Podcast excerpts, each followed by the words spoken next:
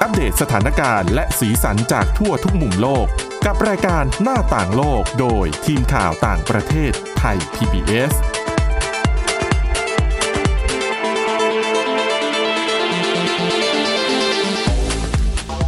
วัสดีครับ ต้อนรับคุณผู้ฟังสู่รายการหน้าต่างโลกกับทีมข่าวต่างประเทศไทย PBS นะครับ วันนี้อยู่กับคุณกรีนจิราวัตรมาสุขและผมก้าวพงศธรสุขพงศ์ครับ ครับผม สวัสดีฮะ วันนี้มีเรื่องราวหลากหลายมาอืมเล่าให้คุณผู้ฟังได้ฟังกันนะครับ ทั้งเรื่องของการติดเชื้อ 2 สายพันธุ์ครับพร้อมๆกันหรือว่า dual infection ตอนนี้ ตอนแรกเนี่ยเกิดขึ้นที่ยุโรปก่อน แต่ว่าเมื่อ 2 วันที่แล้วเนี่ยก็พบในไทยด้วยเหมือนกันเป็นเคสของแคมป์คนงานก่อสร้าง อันนี้น่าะครับสนใจมาก เดี๋ยววันนี้ฮะมาดูกันว่ามันมีความน่ากังวลมากน้อยแค่ไหนนะครับคุณกรีนก็มีเรื่องของกระเพาะบัวที่สามารถย่อยพลาสติกได้ครับแล้วก็เรื่องของทั่วโลกตอนนี้เห็นพ้องที่จะหยุดลงโทษรุนแรงแล้วด้วยนะครับ อืม อันนี้ต้องบอกก่อนว่าตอนเนี้ยถ้าเกิดว่าเปิดใน ไม่ว่าจะเป็น TikTok หรือว่าจะเป็นแอปพลิเคชันต่างๆ ที่เป็นวิดีโออะไรอย่างเงี้ย ก็จะมีคลิปการใช้ความรุนแรงกับเด็กมากขึ้น ตอนนี้ผมหยิบข่าวมาอ่านให้ฟังก็คือเรื่องของอหยุดลงโทษความด้วยความรุนแรง ตอนนี้ทั่วโลกเขาเห็นพ้องอด้วยกันแล้วนะฮะ เพราะว่าเขามีงานวิจัยรองรับว่า การตีลูกเนี่ยไม่ได้ช่วยให้เด็กเป็นคนที่ดีขึ้นนะฮะ แถมอาจจะส่งผลลบต่อพฤติกรรมแล้วก็พัฒนาการด้วยนะครับ โดยพูดถึงกันทั่วไปตามสุภาษิตไทยเลย รักวัวให้ผูกรักลูกให้ตีนะมันเป็นสิ่งที่ปลูกฝังกันในสังคมไทยมาช้านานแล้วล่ะ การลงโทุนลูกด้วยการตีเนี่ย มันเกิดขึ้นซ้ำๆ ในไทยเองก็เห็นได้ชัดสุด ล่าสุดเนี่ยมีงานวิจัยกว่า 69 ชิ้นทั่วโลกเนี่ย ลงความเห็นตรงกันว่า การลงโทษลูกด้วยการตีเนี่ย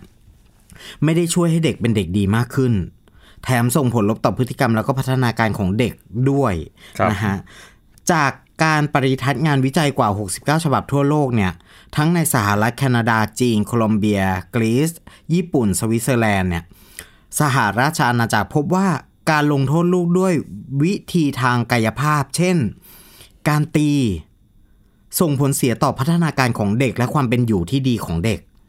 นะครับ ซึ่งมันเป็นหลักฐานยืนยันว่าผู้ปกครองควรหยุด ควรยุติการลงโทษเด็กด้วยความรุนแรงนะฮะผู้ปกครองตีลูกของตัวเองเนี่ยเพราะคิดว่ามันจะช่วยให้เด็กๆเนี่ยพัฒนาพฤติกรรมของพวกเขาได้ อันนี้ศาสตราจารย์ด้านการพัฒนามนุษย์และวิทยาศาสตร์ครอบครัวเนี่ยของมหาวิทยาลัยเท็กซัสเขากล่าวเอาไว้ เขาบอกว่าข่าวร้ายสำหรับผู้ปกครองที่ตีลูก งานวิจัยของพวกเราเนี่ยพบหลักฐานที่ชัดเจน และน่าสนใจว่าการลงโทษทางกายภาพไม่ได้ช่วยให้พัฒนา การทางพฤติกรรมของเด็กเนี่ยดีขึ้น แถมมันจะทำให้ทุกอย่างแย่ลงด้วย งานวิจัยไม่นับรวมการลงโทษผ่านทางคำพูดนะฮะ แล้วก็อ่าการใช้ความรุนแรงที่เข้าข่ายการล่วงละเมิดเด็ก โดยทีมวิจัยจะนับเฉพาะการลงโทษที่ได้แก่ การตีเด็กด้วยสิ่งของ ตีหรือตบบนใบหน้า หัวหรือหูครับของเด็กนะฮะ โยนสิ่งของใส่เด็ก การทุบตี การต่อยด้วยหมัด การชกการเตะ การล้างปากเด็กด้วยสบู่ มีวิธีการนี้ด้วยเหรอนะฮะเพิ่งเคยได้ยินเนี่ยการโยนเด็กลงมาจากที่สูง การบีบคอ การรนไฟ การลวกน้ำร้อนและการขู่เด็กด้วยมีดหรือปืน อืมนะฮะงานวิจัยทั้งหมดชี้ไปในทิศทางเดียวกันฮะว่า การลงโทษเด็กด้วยการใช้ความรุนแรงเชิงกายภาพเนี่ย ไม่ได้ทำให้เด็กมีพฤติกรรมที่ดีขึ้น แต่ว่าจะทำให้พวกเขาก้าวร้าวมากขึ้น มีพฤติกรรมต่อต้านสังคมมากขึ้น และมีแนวโน้มจะเป็นพวกก่อกวนผู้อื่นในโรงเรียนนะฮะ โดยบางงานวิจัยระบุอีกว่า การลงโทษจะส่งผลต่อทักษะทางชาวปัญญาที่ลดน้อยลงของเด็กด้วยอืมนะครับ งานวิจัยหลายฉบับยังได้ชี้ตรงกันว่ายังยิ่งมีการลงโทษด้วยความรุนแรงที่ถี่ขึ้น ผลลัพธ์ทางพฤติกรรม และพัฒนาการของเด็กก็จะยิ่งแย่ลงตามลำดับ ซึ่งเลวร้าย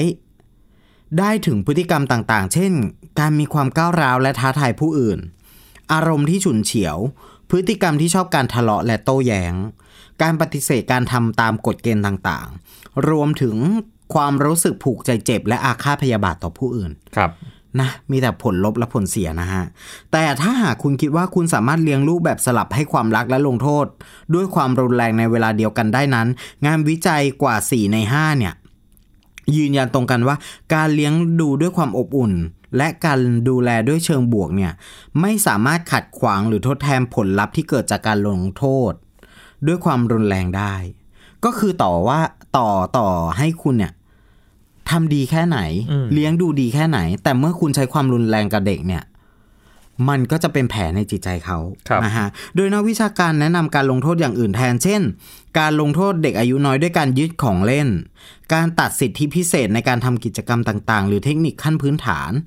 คือการกักบริเวณ ยืนเข้ามุมห้องในช่วงเวลาที่กำหนด ส่วนเด็กที่มีอายุมากขึ้นผู้ปกครองควรปล่อยให้เด็กได้เรียนรู้ถึงผลลัพธ์ของการกระทำที่ผิดพลาดของพวกเขา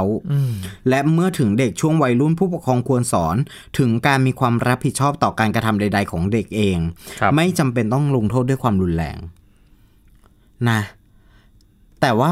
ในในครอบครัวสังคมมันก็จะต้องมีการอบรมกันตลอดเวลาแหละ นะผมเชื่ออย่างนั้น ก็คือคือปัจจุบันเนี้ยอย่างที่คุณกรีนบอกในหลาย ๆ ประเทศตอนนี้ก็เริ่มที่จะ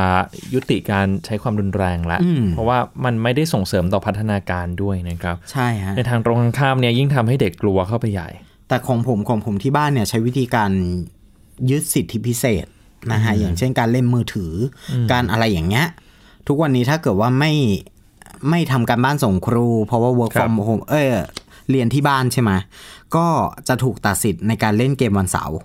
อะไรอย่างเงี้ยหรือว่าลดจำนวนเวลาที่จะเล่นลง คือมันก็มีหลากหลายวิธีที่จะช่วยให้เด็กๆ เนี่ยเรียนรู้หน้าที่แล้วก็ครับความรับผิดชอบของตัวเองด้วย นอกเหนือจากการลงโทษที่ใช้ความรุนแรงอย่างเดียวนะครับอืมฮึเรามาต่อกันที่ข่าวที่ 2 นะครับ งานวิจัยใหม่จากออสเตรียเนี่ย ชี้ว่าจุลินทรีย์ในกระเพาะของวัว สามารถย่อยพลาสติกได้ครับ ครั้งล่าสุดที่ผมนำมาเล่านี่จะเป็นเรื่องของ เราสามารถสกัดกลิ่นวานิลลา vanillin จากพลาสติกขยะพลาสติกรีไซเคิลได้นะฮะ อันนี้ก็เป็นอีกเรื่องหนึ่งที่น่าจะเป็นข่าวดีไหมน่าจะเป็นต้นทางของการวิวัฒนาการเพื่อไปหาจุดที่สามารถย่อยขยะพลาสติกได้ ให้เกิดมลพิษน้อยที่สุดนะฮะนักวิจัยจาก มหาวิทยาลัยในเวียนนาเนี่ยเขาบอกว่าพลาสติกทั่วไปสามารถย่อยสลายได้เมื่อเข้าไปอยู่ในลูเมน หรือว่ากระเพาะผ้าคีริ้วของวัว กระเพาะผ้าขี้ริ้วคือกระเพาะอาหารที่อยู่ในลำดับแรกของสัตว์เคี้ยวเอื้อง ส่วนกระเพาะอาหารของสัตว์เหล่านี้แบ่งออกเป็น 4 ส่วนนะฮะจุลินทรีย์และเอนไซม์ที่อยู่ใน rumen เนี่ยสามารถย่อยขยะพลาสติกได้ ทั้งพลาสติกที่พบได้ทั่วไปอย่างถุงพลาสติก ขวดใยสังเคราะห์เสื้อผ้า อ่าหรือ packaging อาหาร ดูล้ำลึกไหมอืมอ่าอ่าเขาบอกว่างานวิจัยนี้ตีพิมพ์ในวารสาร Frontier นะฮะ เมื่อวันศุกร์ที่ 2 กรกฎาคมที่ผ่านมา เมื่อเขานำของเหลวจาก rumen ของวัวเนี่ย จากภูเขาแอลป์เนี่ยอ่าไปตรวจนะฮะ แล้วก็จุลินทรีย์ในนั้นมาทดลองกับพลาสติก PET PBAT และก็ PEF และพลาสติกทั้งหมดเนี่ยถูกนำมาทดลองในรูปแบบของฟิล์มใสและแป้ง หลังจากทดสอบเสร็จเนี่ย ก็พบว่าจุลินทรีย์ใน rumen สามารถย่อยสลายพลาสติกได้ใน 2-3 ชั่วโมงฮะ และสามารถย่อยได้หมดทั้งชิ้นถ้าทิ้งไว้นานพอ และก็พบว่าพลาสติกแบบฟิล์มย่อยสลายช้ากว่าแบบแป้ง ต่อไปเนี่ยก็ต้องหาว่าจุลินทรีย์ตัวไหนบ้างที่เป็นตัวทำหน้าที่ย่อยสลายพลาสติกชนิดนี้ ซึ่งใน rumen ก็มีกว่าพันกว่าตัวนะฮะ ต้อง หาว่าจุลินทรีย์นี้ผลิตเอนไซม์อะไรออกมา แล้วถ้าหาเจอเนี่ยเอนไซม์เหล่านี้จะถูกนำไปทดลองต่อและผลิต ใช้ในอุตสาหกรรมรีไซเคิล rumen อาจจะเป็นผลิตภัณฑ์ชั้นดีจากอุตสาหกรรมฟาร์มโคนมก็ได้ อาจจะเป็นอ่าเขาเรียกว่าอะไรอาจจะเป็นเศรษฐกิจใหม่นะฮะเทคโนโลยีใหม่ในการผลิตสารเหล่านี้ออกมาเพื่อย่อยพลาสติกนะฮะหัวหน้าศูนย์ International Marine Litter Research Unit จากอาอังกฤษเนี่ยผู้ที่ไม่ได้ร่วมทำวิจัยด้วยเขาบอกว่า การใช้จุลินทรีย์จากวัวเป็นเรื่องแปลกใหม่มากเลยนะฮะ เพราะว่า มันเป็นเรื่องที่ยังไม่เคยค้นพบมาก่อนครับแต่คอนเซปต์ของการนำอินทรีย์วัตถุมาย่อยสลายพลาสติกเนี่ย เป็นเรื่องที่มีมานานแล้วอืมก็เหมือนกับการค้นพบการสกัดกลิ่นก็ใช้จุลินทรีย์ในการช่วยนะฮะ อย่างก่อนหน้านี้ก็มีนักวิทยาศาสตร์ 20 กว่ากว่าๆเนี่ย วัย 20 กว่ากว่าๆพัฒนาแบคทีเรียที่สามารถใช้กำจัดพลาสติกที่ใช้เอนไซม์ย่อยได้ครับเปลี่ยนให้มันเป็นน้ำคาร์บอนไดออกไซด์และแอลกอฮอล์ได้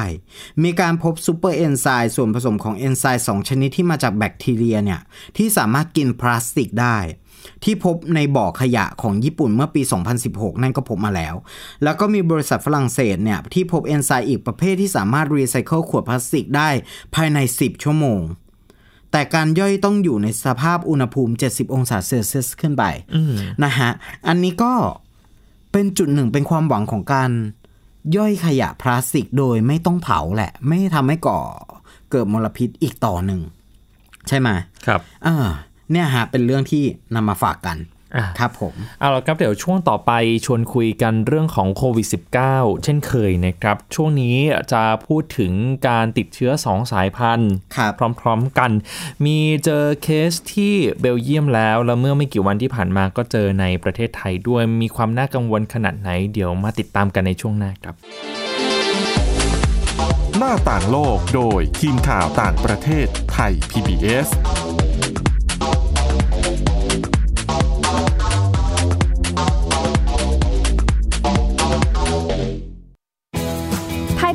ดิจิทัล Radio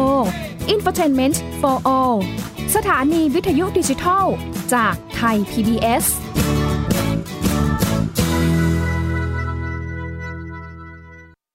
แค่ฟังความคิดก็ดังขึ้น เต็มอิ่มทั้งความรู้และความสนุกกับไทย PBS Podcast อาหารเนี่ยมันจะมีสัญญะทางการเมืองเนี่ยซ่อนอยู่ มีเจ้าหญิงแสนสวยพระองค์หนึ่งถูกสาปให้เป็นโรคซึมเศร้า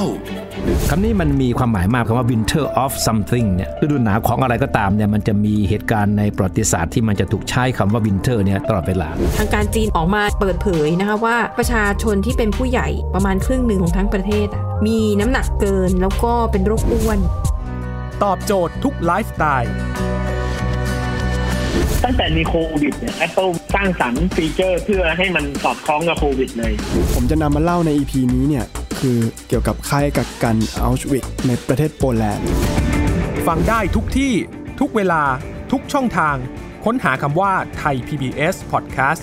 หรือที่เว็บไซต์ www.thaipbspodcast.com อัปเดตสถานการณ์รอบโลก ประเทศจีนนี่เราทราบกันดีนะคะว่าเป็นประเทศที่จะมีปัญหาเรื่องความสมดุลของประชากร คนที่ ได้รับความสนใจจากวิกฤตในครั้งเนี้ยก็คือนายกรัฐมนตรีนิวซีแลนด์เรื่องราวสีสันจากต่างแดน ก็มีช่อง YouTube เป็นของตัวเองใช้ชื่อว่าครัวคุณยาย รายชื่อของคุณหมอพยาบาล แล้วก็นักวิทยาศาสตร์จำนวนไม่น้อยอยู่ในรายชื่อผู้ทรงอิทธิพลนะรัฐบาลของไต้หวันเนี่ยกำลังพิจารณา เพื่อเปิดการท่องเที่ยวครั้งใหม่ หน้าต่างโลก โดยทีมข่าวต่างประเทศไทย PBS ทุกวันจันทร์ถึงศุกร์ 12 นาฬิกา ทางไทย PBS Radio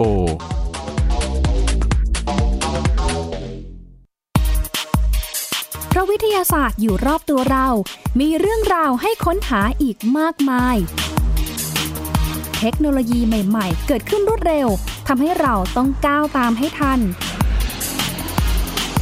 อัปเดตเรื่องราวทางวิทยาศาสตร์ เทคโนโลยี และนวัตกรรมที่จะทำให้คุณทันโลก กับรายการ s c i e n t e c h ทุกวันจันทร์ถึงวันศุกร์ ทางไทย PBS Radio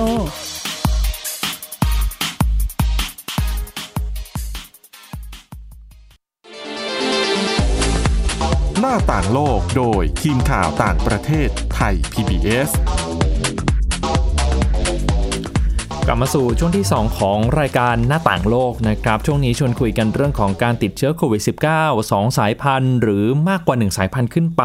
ในเวลาเดียวกันมันจะมีความน่ากังวลจะอันตรายและทำให้โรครุนแรงมากแค่ไหน จริงๆ เรื่องนี้เกิดขึ้นตั้งแต่ช่วงสุดสัปดาห์ที่ผ่านมานะครับ คือนักวิจัยของเบลเยียมเนี่ยเขาออกมาเปิดเผยผลการศึกษาบอกว่า ย้อนกลับไปเมื่อเดือนมีนาคมที่ผ่านมาพบเคสของหญิงชารา ชาวเบลเยียมคนหนึ่งอายุ 90 ปีแล้ว ผู้หญิงคนนี้ไม่ได้ฉีดวัคซีนนะครับ วันที่ 3 มีนาคมเนี่ยเธอถูกนำตัวส่งโรงพยาบาล เพราะว่าลื่นหกล้ม แล้วก็ต้องตรวจ คัดกรองโควิด -19 ด้วยผลตรวจออกมาเป็นบวก ซึ่งในระยะแรกเนี่ยอาการปกติทุกอย่างเลยคุณกรีนครับผมคือค่าออกซิเจนก็อยู่ในระดับปกตินะครับ ไม่ได้มีปัญหาเรื่องของการหายใจลำบาก แต่ว่าอาการก็เริ่มสุดลงอย่างรวดเร็ว จนกระทั่งเสียชีวิตในอีก 5 วันต่อมาก็ถือว่าเร็วมากเหมือนกันนะครับทีนี้ทางนักวิทยาศาสตร์เนี่ยก็เลยนำเอาตัวอย่างจากระบบทางเดินหายใจของผู้หญิงคนนี้ ไปตรวจหาลำดับพันธุกรรมของเชื้อไวรัส ก็พบว่าผู้หญิงคนนี้ติดเชื้อ 2 สายพันธุ์ในเวลาเดียวกัน คือเชื้ออัลฟาหรือว่าสายพันธุ์อังกฤษ กับเชื้อเบต้าหรือสายพันธุ์แอฟริกาใต้นะครับ ทีนี้ก็เลยนำไปสู่การตั้งข้อสันนิษฐานของนักวิจัยว่าผู้หญิงคนนี้น่าจะได้รับเชื้อมาจากผู้ติดเชื้อ 2 คน ที่ติดเชื้อคนละสายพันธุ์กัน ก็คือคนหนึงเป็นอัลฟาคนหนึงเป็นเบต้าแล้วผู้หญิงคนนี้ก็รับเชื้อมาได้นะครับ แต่ว่าตอนนี้เนี่ยยังไม่มีหลักฐานที่มารองรับแน่ชัดว่าผู้หญิงคนนี้รับเชื้อมาได้อย่างไร เพราะว่าเธออาศัยอยู่ตัวคนเดียว ครับอะอันนี้ก็เป็นสิ่งที่ทางนักวิจัยจะต้องไปหาคำตอบให้ได้นะครับ แล้วเขาก็บอกอีกว่าจริง ๆ มันก็สอดคล้องกับข้อมูลการระบาดแหละ เพราะว่าในช่วงเดือนมีนาคมเนี่ย ช่วงเวลานั้นเบลเยียมก็เผชิญการระบาดของทั้งสายพันธุ์อัลฟาแล้วก็สายพันธุ์เบต้าด้วยนะครับ ปริศนาสำคัญก็คืออย่างที่ผมบอกไปเมื่อสักครู่ว่าต้องไปดูว่าผู้หญิงคนนี้รับเชื้อมาได้อย่างไร อีกข้อหนึ่งก็คือ การติดเชื้อ 2 สายพันธุ์พร้อมกันแบบนี้เนี่ยมันส่งผลให้อาการสุดลงเร็วขึ้นหรือไม่อันนี้ยังหาคำตอบไม่ได้นะครับ ทีนี้จริง ๆ แล้วเนี่ยในเวทีการประชุมเขาเรียกว่าเป็นเวทีการประชุมด้านจุลชีว วิทยาคลินิกและโรคติดเชื้อแห่งยุโรปเมื่อช่วงสุดสัปดาห์ที่ผ่านมา หยิบยกเรื่องนี้มาพูดคุยกัน แล้วเขาก็มองว่ากรณีนี้เป็นกรณีแรกที่มีการบันทึกเอาไว้เป็นเอกสารอย่างเป็นทางการว่ามีการติดเชื้อ 2 สายพันธุ์ พร้อมๆกันแล้วก็ตอกย้ำให้เห็นถึงความเป็นไปได้ในการติดเชื้อลักษณะนี้ด้วยนะครับ แต่จริง ๆ กรณีของหญิงวัย 90 ปี ในเบลเยียมเนี่ยไม่ใช่กรณีแรกนะ ถ้าย้อนกลับไปเมื่อช่วงต้นปีครับช่วงเดือนมกราคม นักวิทยาศาสตร์ในบราซิลก็พบผู้ป่วย 2 คนที่ติดเชื้อ 2 สายพันธุ์พร้อมกัน คือ รู้แต่ว่าหนึ่งในสายพันธุ์นั้นเป็นสายพันธุ์แกมมาหรือสายพันธุ์บราซิลที่กำลังระบาดหนักอยู่ในขณะนั้นนะครับ ทางงานวิจัยของบราซิลตอนนี้ก็ยังอยู่ในคลังเอกสารวิชาการออนไลน์ Med Archive ยังไม่ได้รับการตีพิมพ์ ในวารสารวิชาการด้านวิทยาศาสตร์ หรืออีกเคสหนึ่งที่โปรตุเกสครับในช่วงเวลาไล่เลี่ยกัน ถ้าจำไม่ผิดก็คือเดือนกุมภาพันธ์เนี่ยเขาก็เจอว่ามีเป็นเด็กนะครับเด็กวัยรุ่นกำลังหายจากโควิดสายพันธุ์หนึ่ง ครับแล้วก็ไปติดอีกสายพันธุ์หนึ่งอืมอ่าอันนี้ก็เป็นอีกกรณีหนึ่งจริง ๆ คือคือที่ไล่เรียงมาเนี่ยจะให้คุณผู้ฟังได้เห็นว่ามันไม่ได้เกิดเป็นกรณีแรกสำหรับครับกรณีของหญิงสูงวัยชาวเบลเยียมนะจริง ๆ เกิดมาตลอดนะครับ ถ้าย้อนกลับไปไกลกว่านั้นอีกเนี่ยในจีนก็เคยถอดรหัสพันธุกรรมแล้วก็เจอ ว่ามีการติดเชื้อ2สายพันธุ์ในเวลาเดียวกัน คือทางภาษาอังกฤษเขาก็จะเรียกบางแหล่งก็จะเรียกว่า co-infection ครับอย่างของไทยเนี่ยเรียกว่า mix infection dual infection นะครับก็คือเป็นลักษณะคล้ายๆกัน ทีนี้เหตุการณ์ที่เกิดขึ้นในเบลเยียมเนี่ยก็เลยนำไปสู่การแสดงความคิดเห็นมากมายของบุคคลในวงการวิทยาศาสตร์นะครับ มีข้อคิดเห็นมาจากศาสตราจารย์รอรอ ลอเรนซ์ยังครับเป็นผู้เชี่ยวชาญด้านไวรัสวิทยาจากมหาวิทยาลัยวอริกในสหราชอาณาจักร คือศาสตราจารย์คนนี้เนี่ยตั้งข้อสังเกตว่าการพบผู้ติดเชื้อมากกว่าหนึ่งสายพันธุ์ มันไม่ใช่เรื่องแปลกอะไรครับ แต่ว่าโจทย์ที่นักวิทยาศาสตร์จำเป็นต้องศึกษาต่อไปก็คือ การติดเชื้อสายพันธุ์ที่น่ากังวล หรือ VOC เนี่ยอัลฟาเบต้าแกมมาเดลต้าเนี่ยพร้อมๆกันแบบนี้ มันจะส่งผลกระทบต่อการรักษา ต่อการดำเนินโรค พัฒนาการของโรค แล้วก็ต่อประสิทธิภาพของวัคซีนในอนาคตหรือเปล่านะครับอันนี้ก็เป็นโจทย์สำคัญที่นักวิทยาศาสตร์จะต้องไปค้นหาคำตอบเหมือนกันเมื่อวานนี้ผมคุยกับคุณหมอมานงพิทักษ์ภากรจากศิริราชนะครับคุณหมอก็บอกว่าจริง ๆ แล้วเนี่ยทางทฤษฎีการติดเชื้อ 2 สายพันธุ์พร้อมกัน มันก็มีความเป็นไปได้ที่จะเกิดการ ผสมสายพันธุ์หรือว่าอืม recombination ครัทำบให้เกิดผมสายพันธุ์ใหม่ขึ้นมา แต่ว่าโอกาสยังน้อยอยู่นะครับ ยังมันไม่ใช่เรื่องที่เกิดขึ้นง่ายๆ เอาเอาว่าแค่การติดเชื้อ 2 สายพันธุ์พร้อมกันเนี่ย มันก็มีโอกาสเกิดขึ้นได้ยากอยู่แล้ว เพราะฉะนั้นยังไม่ควรจะต้องกังวลมากเกินไปอ่าแต่ว่าทางกระทรวงสาธารณสุขเมื่อวานอะลืมเล่าไปว่าเมื่อวานเนี้ยทางไทยเนี่ยก็เจอเหมือนกันในแคมป์คนงานก่อสร้างนะครับ เป็น คนงานก่อสร้าง 7 คน ถ้าจำไม่ผิดก็คือเป็นผู้ชาย 3 คนผู้หญิง 4 คนเนี่ยเขาไปตรวจลำดับทางพันธุกรรม แล้วเขาก็เจอว่าติดเชื้อ 2 สายพันธุ์ในเวลาเดียวกันด้วย ในคนคนเดียวกันเนี่ยมีทั้งเชื้ออัลฟาแล้วก็เชื้อเดลต้าที่กำลังระบาดหนักอยู่ในขณะนี้นะครับ ก็ทำให้เกิดความกังวลขึ้นมาทางสาธารณสุขของไทย ก็บอกว่ามันก็มีโอกาสที่จะเกิดการผสมสายพันธุ์ แล้วก็ทำให้เกิดเชื้อสายพันธุ์ไฮบริดขึ้นมาในอนาคต ซึ่งโอกาสตอนนี้ก็ยังถือว่ายังเป็นไปได้น้อยอยู่ ยังไม่ต้องกังวลอะไร แต่ก็ไม่ใช่ว่าไม่กังวลเลยนะคือคือตระหนักเอาไว้ว่ามันมีปรากฏการณ์แบบนี้อยู่นะครับ แต่ก็ยังไม่ต้องกังวลมากจนเกินไป คุณหมอมานพอธิบายว่าตามปกติเนี่ยเวลาเราติดเชื้อขึ้นมา ระบบภูมิคุ้มกันในร่างกายก็จะสร้างสารต่างๆ ขึ้นมาป้องกันการติดเชื้อใหม่อยู่แล้ว เพราะฉะนั้นโอกาส ในการติด 2 สายพันธุ์พร้อมกันเนี่ยเกิดขึ้นได้ยาก และโอกาสที่คนที่ติดเชื้อ 2 สายพันธุ์พร้อมกันจะแพร่เชื้อต่อเนี่ยก็เป็นไปได้ยากด้วยนะครับ แต่ทางด้านนักวิจัยในเบลเยียมเขาก็พูดถึงข้อจำกัดอย่างหนึ่งครับเขาบอกว่าบางทีปรากฏการณ์นี้เราอาจจะมองข้ามไปคือ ประเมินปรากฏการณ์นี้ต่ำจนเกินไป เพราะว่าในช่วงนี้การตรวจหาสายพันธุ์ที่น่ากังวลหรือ VOC เนี่ยก็ยังมีอยู่ในระดับที่จำกัดนะครับ แล้วก็แนะนำให้เพิ่มการตรวจแบบ PCR ให้มากขึ้น เพิ่มการตรวจหาการกลายพันธุ์ของโควิด -19 ให้มากขึ้นด้วย ซึ่งนี่ก็เป็นสิ่งที่หลาย ๆ คนย้ำมาตลอดนะครับ ผู้เชี่ยวชาญ ด้านไวรัสวิทยาคุณหมอหลาย ๆ ท่านก็ย้ำว่าการตรวจหาลำดับพันธุกรรมเนี่ยจะช่วยให้เจอการกลายพันธุ์ของเชื้อไวรัสได้เร็ว แล้วก็จะตั้งรับกับการกลายพันธุ์นั้นได้ดีขึ้นด้วย อันนี้ก็เป็นเคสที่น่าสนใจเหมือนกัน แต่ว่าย้ำให้คุณผู้ฟังสบายใจอีก ครั้งหนึ่งว่าตอนนี้มันยังไม่ใช่เรื่องที่น่ากังวลมากขนาดนั้นอืมแล้วถ้าเกิดว่าเป็นเป็นเรื่องของการที่คนหนึ่งติดสองสายพันธุ์ใช่ไหมแล้วการรักษาล่ะ ก็เหมือนกันก็คือรักษาไปตามอาการใช่ไหมใช่ สุดท้ายเราก็ต้องรักษาตามอาการอยู่ดีนะครับ คือตอนคือโควิด -19 เนี่ย ตามปกติก็คือรักษาตามอาการอยู่แล้วถูกไหมสองสายพันธุ์เนี่ยก็ยังต้องรักษาตามอาการกันต่อไป เพียงแต่ว่ามันก็เป็นเคสที่แปลกใหม่ จริงๆมันไม่ได้เกิดขึ้นเยอะมากขนาดนั้น เวลารักษาเนี่ยมันก็รักษาไปควบคู่กันไปเลย คือสมมุติว่าถ้าอย่างเราอย่างเงี้ยเรามีเรามีสองทายในในร่างใช่ไหมเวลารักษาเนี่ยมันรักษาหนึ่งตัวมันเหมือนกับ ก็รักษาไปอีกตัวไปด้วย ใช่ไหมแต่เพียงแค่ข้างในเราอะมีสองสายพันธุ์สองสายพันธุ์อ๋ออ่าก็ก็ก็คือแบบนี้แต่ว่าโอเคแหละก็ก็ถึงแม้ว่าจะเจอน้อย มันก็ไม่ได้หมายความว่าไม่มีเลย มันอาจจะยังตรวจไม่พบนะครับ คุณหมอมานพเนี่ยพูดแบบนี้บอกว่าความน่าเป็นห่วงทางทฤษฎี อย่างที่ผมบอกไปก็คือ มันมีโอกาสเกิดการผสมสายพันธุ์ได้ เป็นสายพันธุ์ใหม่ แต่จะเกิดได้ ก็ควรจะต้องติดเชื้อเรื้อรัง เช่น เป็นผู้ป่วยที่มีภูมิคุ้มกันบกพร่องด้วยคือมันมีเงื่อนไขของมันอยู่นะครับ เพราะฉะนั้นยังไม่ต้องกังวลแต่ก็ให้ตระหนักรู้เอาไว้ว่าในโลกของเราเนี่ยตอนนี้มันมีพัฒนาการของโควิด -19 เป็นอย่างไรบ้าง อันนี้ก็เป็นเรื่องสำคัญเหมือนกัน เดี๋ยวสัปดาห์หน้าเดี๋ยวมาเล่าถึงเรื่องของการตรวจบ้างดีกว่า ตอนนี้ก็มีการพูดกันเยอะเรื่องของ antigen rapid test ใช่ไหมครับเป็นการตรวจอย่างเร็วเนี่ยเดี๋ยวไปดูกันว่าในต่างประเทศ เช่น สิงคโปร์เขามีวิธีการแบบนี้อย่างไรเขาปรับการตรวจอย่างไรกันบ้างนะครับครับผมเอาละครับคุณผู้ฟังที่สนใจจะติดตามฟังประเด็นย้อนหลังเนี่ยก็สามารถติดตามได้ในพอดแคสต์นะคือมีหลากหลายเรื่องราวเลยทั้งเรื่องของโควิด -19 ที่ทางทีมข่าวต่างประเทศไทย PBS ก็ยังตามตลอดนะครับ ตอนนี้เป็นเหมือน อีกมุมหนึ่งของโต๊ะแล้วนะ เพราะว่า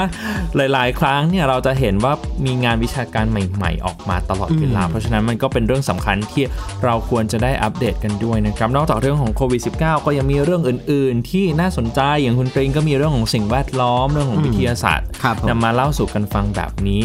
เรื่อย ๆ นะครับ ติดตามฟังได้ในพอดแคสต์ใน Spotify ก็ได้ search ชื่อเข้าไปหน้าต่างโลก แล้วก็เลือกประเด็นที่น่าสนใจได้เลย เอาละครับวันนี้หมดเวลาแล้วนะครับ คุณกรีนจิรวัตรมาสุข ผมก้าวพงศธรสุขพงศ์ลาไปก่อนสวัสดีครับ สวัสดีครับ Thai PBS Podcast View the world via the voice